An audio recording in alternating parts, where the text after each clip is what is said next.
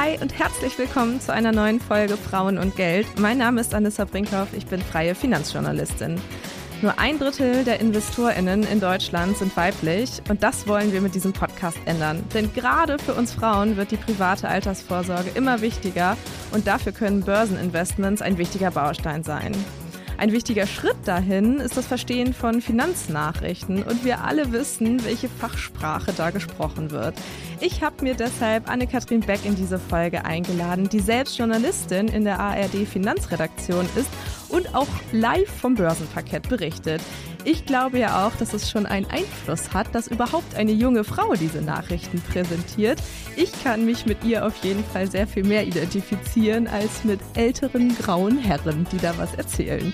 Ich freue mich auf die Insights aus Anne-Katrins Arbeitsalltag und ihre Tipps, wie wir Finanznachrichten besser verstehen und Fakten einordnen können.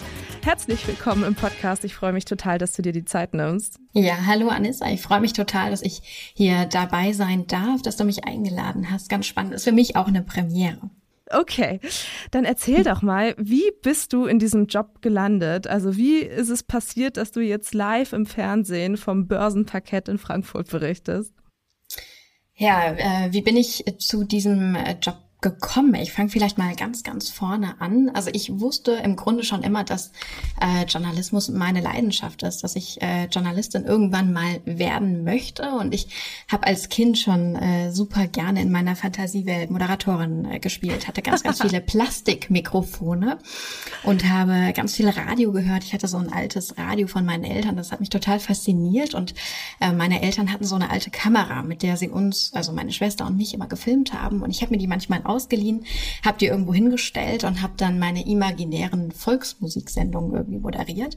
Also ich hatte schon immer so ein bisschen den Hang dazu, ähm, aber das, was ich als Kind gemacht habe, hatte gar nichts mit Börse zu tun. Im mhm. Gegenteil, ich hatte ähm, bis zu meinem Abitur eigentlich den Traum, äh, zu einer Zeitschrift zu gehen und über Inneneinrichtungen, Design, Mode irgendwie zu berichten. Das Thema hat mich schon immer interessiert, tut es auch heute noch. Aber ich habe dann Sprache und Kommunikation und im Nebenfach BWL studiert. Mhm und habe dann währenddessen ähm, eine Stellenanzeige bei der ARD Börsenredaktion äh, gesehen und dachte mir, oh, ARD, das passt schon mal, ne? Journalismus äh, in die Richtung will ich, aber Börse war nicht mein Ding. Ich hatte gar keine Ahnung davon und dachte mir aber trotzdem, man hat ja nichts zu verlieren. Ich probiere das einfach mal und habe mich dann beworben und hatte mein Vorstellungsgespräch und habe mich wie eine Wilde darauf vorbereitet.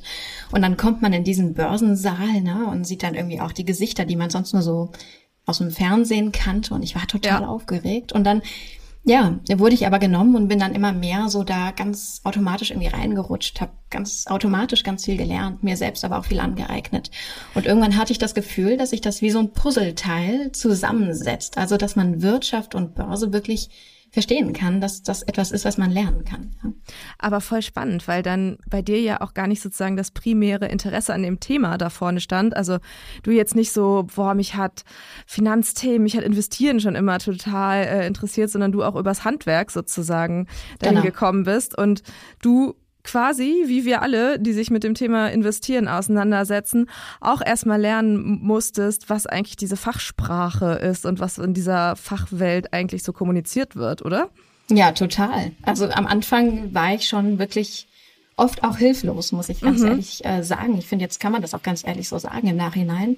Ähm, aber habe mir bewusst dann, ne, also ich habe ganz viel Zeitungen gelesen, also ganz, ganz oldschool, aber dass ich einfach den Wirtschaftsteil in der Zeitung mir angeeignet habe, dass ich immer mehr recherchiert habe und ich wollte das auch wirklich lernen. Ich glaube, wenn man schon mal das Interesse daran hat, die Neugierde hat, dann, dann ist man auch fähig, was zu lernen.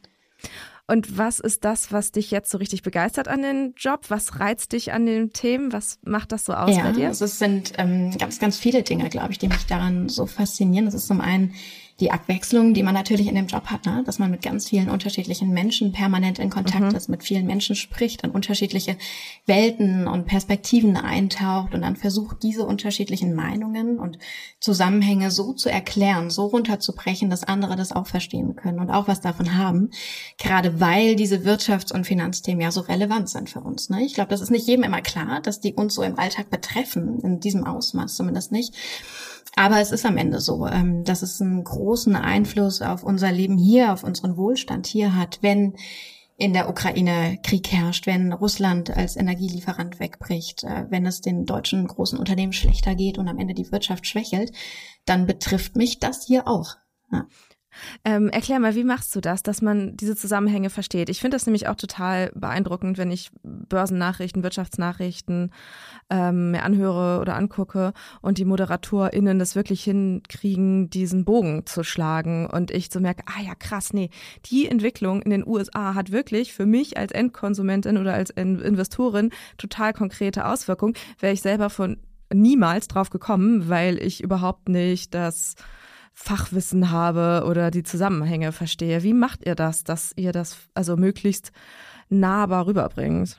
Ja, also ich stelle mir immer vor, es ist ganz gut, äh, ganz praktisch, dass meine Oma, meine Schwester, meine Mama, dass die immer zuschauen und ich mir dann wirklich vorstelle, wie muss ich das erklären, dass die das auch verstehen, ne? Weil ich glaube, dass die drei Frauen so dem Durchschnitt ähm, oder der durchschnittlichen Frau und dem durchschnittlichen Know-how so der Gesellschaft entsprechen und da sehr repräsentativ sind. Und dann stelle ich mir immer vor, so welche Fachbegriffe muss ich weglassen, dass die mir mhm. folgen können, dass die das auch kapieren. Ne? Und das fängt dann manchmal schon damit an. Muss ich den Begriff Inflation zum Beispiel erklären? Oder wenn ich von KI, also künstlicher Intelligenz spreche, kann ich das voraussetzen oder muss ich das immer noch mal niedrigschwelliger erklären? Und ähm, dass ich mich da so hineinversetze, das hilft mir ähm, bei meiner Berichterstattung total. Ja. Finde ich auch total wichtig, weil ich finde nichts schlimmer als Journalismus, der so von oben herab kommt, ehrlich gesagt. Total. Und als ich begonnen habe, mich mit dem Finanzthema auseinanderzusetzen, habe ich auch nur Bahnhof verstanden und wäre mhm. jedes Mal sehr dankbar gewesen, wenn Inflation, Definition und dann der Satz erst weitergehen würde. Also wenn so kommuniziert werden würde. Kannst du uns mal von so einem typischen Tag von dir erzählen? Wie sieht es aus, wenn du live schaltest vom Börsenparkett? Wie kommen da die Themen zu dir an dem Tag? Wie läuft so die Berichterstattung ab? Nimm uns mal mit.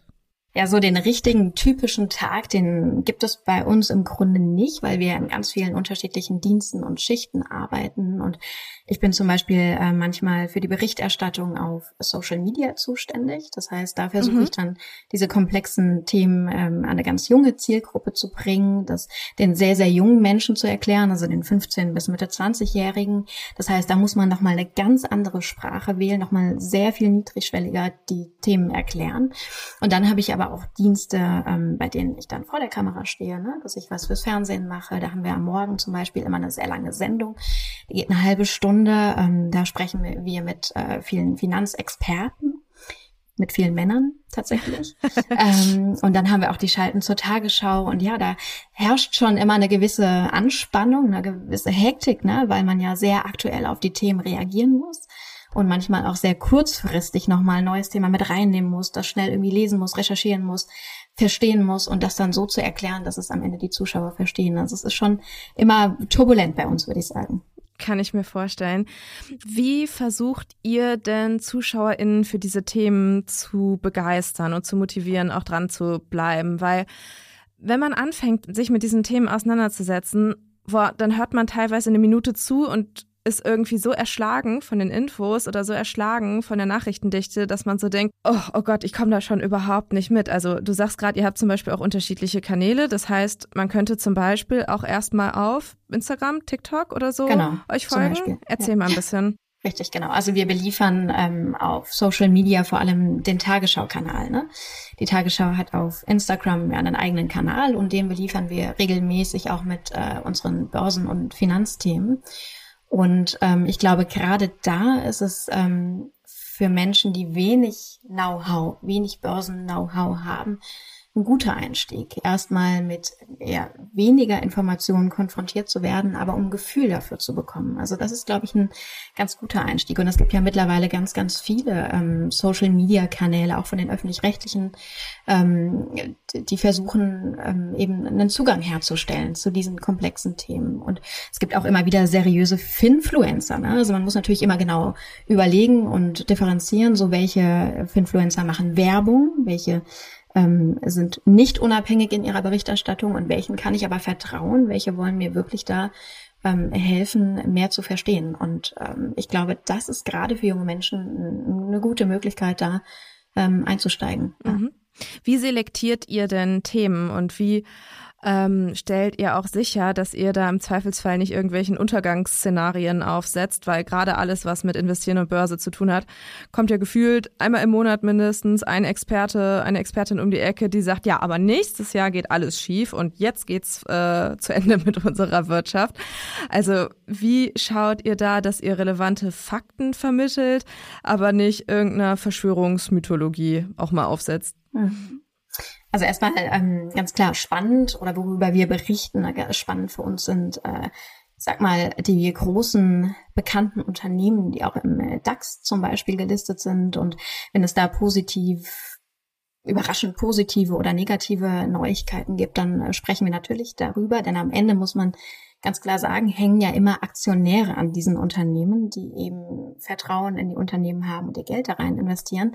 Und da ist es super wichtig, dass wir die Menschen äh, darauf aufmerksam machen, ne? wenn vielleicht irgendwie so ein bisschen, wenn was kritisch aussieht, so oder wenn, ja, genau, also dass wir generell darauf aufmerksam machen und dann versuchen wir natürlich Themen zu finden, die eine breite Masse was angehen, die eine breite Masse interessieren. Also zum Beispiel, wie eben schon gesagt, das Thema Inflation, ganz aktuell, das betrifft viele Menschen. Das ist die Lebensrealität der Menschen. Jeder spürt es beim Einkaufen, jeder hat irgendwie eine Haltung dazu. Und äh, da interessiert es die Menschen natürlich, wenn es äh, Veränderungen gibt. Und ähm, das sind so die Themen, die wir dann auswählen bei unserer Berichterstattung, ja. Wie kann ich denn jetzt so als Zuhörerin oder Zuschauerin selektieren, was für mich wirklich relevant ist und vielleicht auch für mich als schon Investorin oder ähm, zukünftige Investorin? Weil wenn ich zum Beispiel einen Finanzteil von der Zeitung aufschlage, dann sehe ich da teilweise eine dreiseitige Reportage über, was weiß ich, irgendein Unternehmen und wo gerade irgendein Drama los ist oder sowas. Und ich denke mir so, oh mein Gott, das klingt ja überhaupt nicht äh, gut. Was hat das jetzt wieder für Konsequenzen? Im Zweifelsfall ist es aber irgendein Unternehmen, was tatsächlich nicht mal im DAX ist oder so, wo es dann sozusagen gar nicht die großen Konsequenzen, sondern ist es nur so ein Fallbeispiel. Also wie kann man so ein bisschen differenzieren lernen, was einen wirklich betrifft? Mhm. Ähm, was einen betrifft, relevant für jeden sind wahrscheinlich die Informationen, die ähm, die allgemeine wirtschaftliche Situation betreffen, also die Aussage darüber geben, ähm, wie ist das Marktumfeld, wie unsicher ist die wirtschaftliche Situation hier in Deutschland, aber auch weltweit und was könnte Einfluss ähm, haben auf Unternehmen. Und dann muss man eben genau selektieren und überlegen, ja, ähm, investiere ich schon, bin ich schon irgendwo investiert und diese Auswirkungen in diesem Land könnte Einfluss auf dieses Unternehmen haben, dann betrifft das natürlich am Ende auch den Aktienkurs.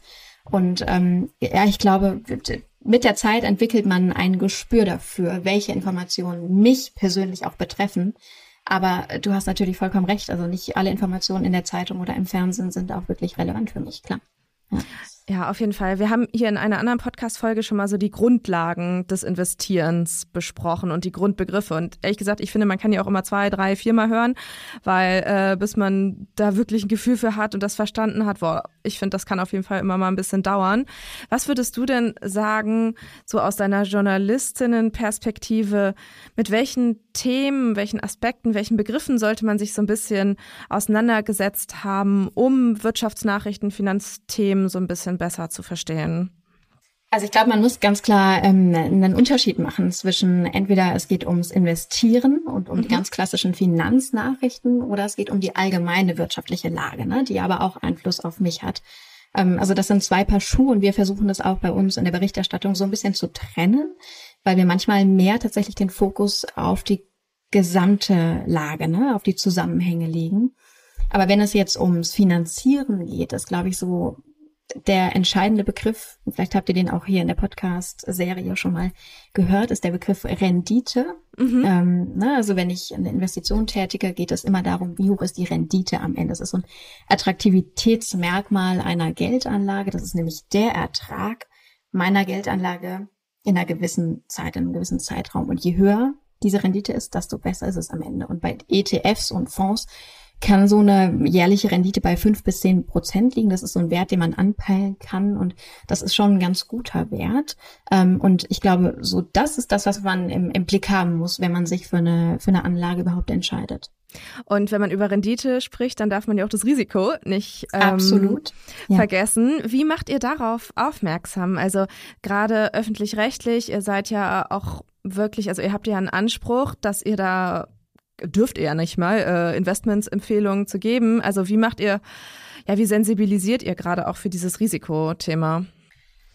Ja, das ist ein äh, ganz, ganz wichtiger Punkt. Also ich äh, habe trotzdem immer die Meinung, ähm, dass gerade in dieser Situation, in der wir uns befinden, mit einer hohen Inflation und mit einer unsicheren Rente am Ende, ist investieren immer noch besser und am Ende auch sicherer, als es nicht zu tun.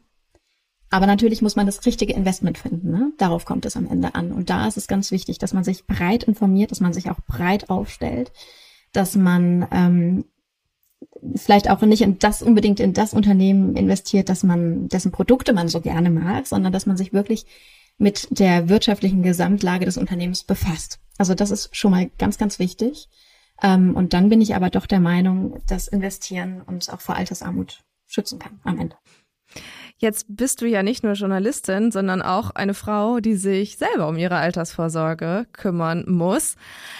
Ich könnte mir vorstellen, dass es eine ganz schön komplizierte Situation ist, gerade in dieser Doppelrolle. Du hast Informationen, vielleicht auch manchmal vor anderen Menschen, weil ja, Unternehmen, also Journalistinnen, die einfach vorher haben.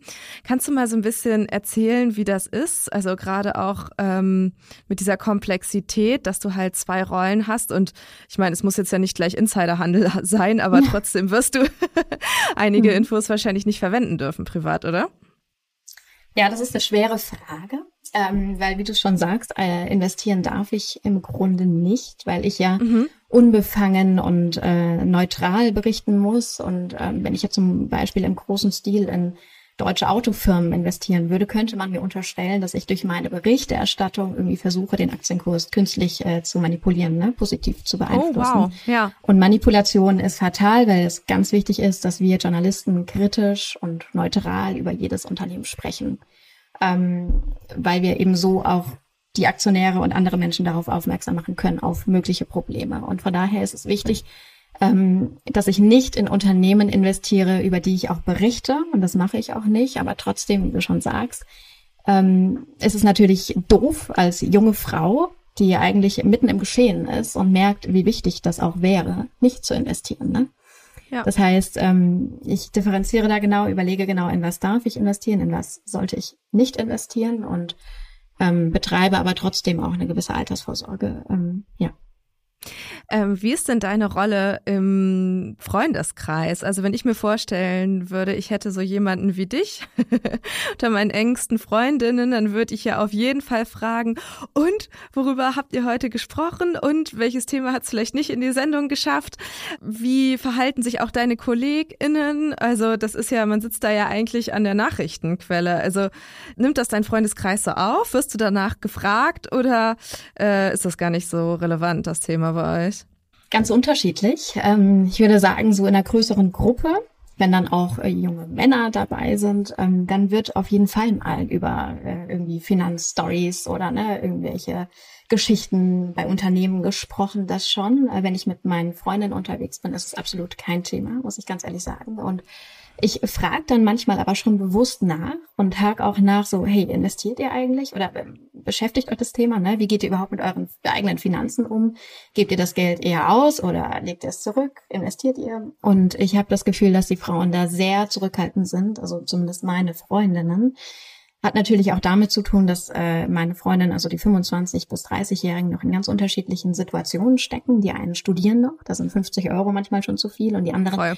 arbeiten aber schon. Und trotzdem hat man ganz große Hemmungen, dieses Thema ähm, Finanzen und mögliche Investments anzugehen. Und das ist total schade und ich finde es ähm, ehrlich gesagt auch total gefährlich. Ja, das wäre jetzt auch so ein bisschen meine nächste Frage gewesen.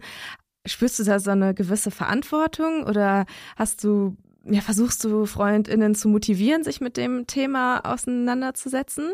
Ja, mache ich schon. Ähm, zum Beispiel bei meiner Schwester, ne? die ist ein bisschen jünger als ich und die hat damit gar nichts am Hut. Gar nicht. Okay. Es ist für sie na ganz, also ist ja auch in Ordnung, ne? Ich meine, wenn ich wahrscheinlich da jetzt nicht arbeiten würde, wäre das für mich vielleicht auch nicht so das Thema. Aber äh, für meine Schwester zum Beispiel ist es gar nicht relevant. Und ich habe mit ihr schon ähm, dann auch mal das Gespräch gesucht, habe ihr versucht zu erklären, wie man überhaupt, welchen Plattformen man irgendwie ne, investieren kann und und hab, äh, habe sie dazu motiviert, wenigstens jeden Monat äh, 30, 40 Euro ähm, in einen ETF zu investieren, der hoffentlich relativ sicher ist, so dass sie am Ende des Tages irgendwann in 40 Jahren da hoffentlich ein ähm, ganz gutes Vermögen angehäuft hat. Voll gut.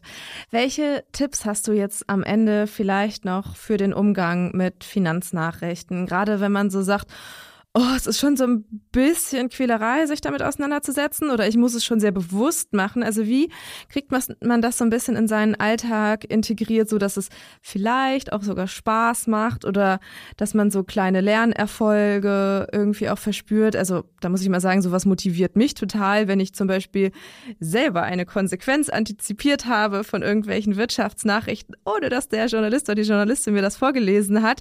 Dann bin ich ganz stolz auf mich, weil ich dachte, ah ja, jetzt habe ich mal selber eins und eins zusammengezählt. Also wie kann man da so ein bisschen Spaß an diesem Thema kriegen? Wie kann man da so ein bisschen dranbleiben? Ja, also ich meine, das äh, ein kleines Erfolgserlebnis ist ja schon, wenn man sein Depot checkt. Ne? Also da muss gar nicht so viel Geld drauf sein, aber wenn man eben merkt, oh guck mal, da kommt ja was zusammen und das, das vermehrt sich, ne? Und am Ende des Tages habe ich Geld, das ähm, mir ja auch unheimlich viel Freiheit bringen kann, gerade dann irgendwann mal auch im Alter, muss man ganz ehrlich sagen, gerade ähm, wenn man vielleicht nicht bis 70 arbeiten mag, dann ist es ein absolut großer Vorteil, da doch ein bisschen Vermögen zu haben. Und das geht eben nur, wenn wir es heute schon zurücklegen, beiseite legen und äh, möglichst clever, sinnvoll und risikoarm investieren. Und gerade wenn man nicht viel Zeit hat, ähm, sich mit diesen Themen, ja oft wirklich komplexen Themen zu befassen, dann, wie gesagt, hilft es, wenn man teilweise schon auf Instagram bei seriösen Finanzaccounts unterwegs ist, ähm,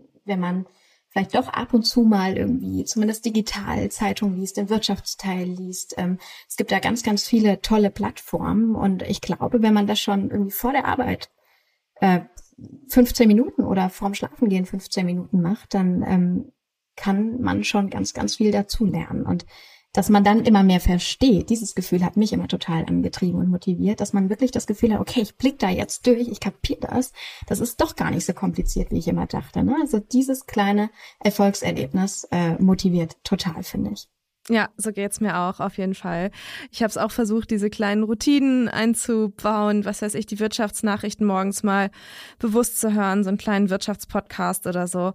Und ähm, ja, wenn man dann was richtig versteht und so die kleinen Erfolgsmeldungen hat für sich selber, dann ist das einfach die beste Motivation. Ja, ich danke total. dir total für ja. die Insights, die du uns mitgebracht hast und für die Tipps. Tausend Dank für die Podcastaufnahme. Ja, super spannend. Ganz, ganz vielen Dank und bis bald.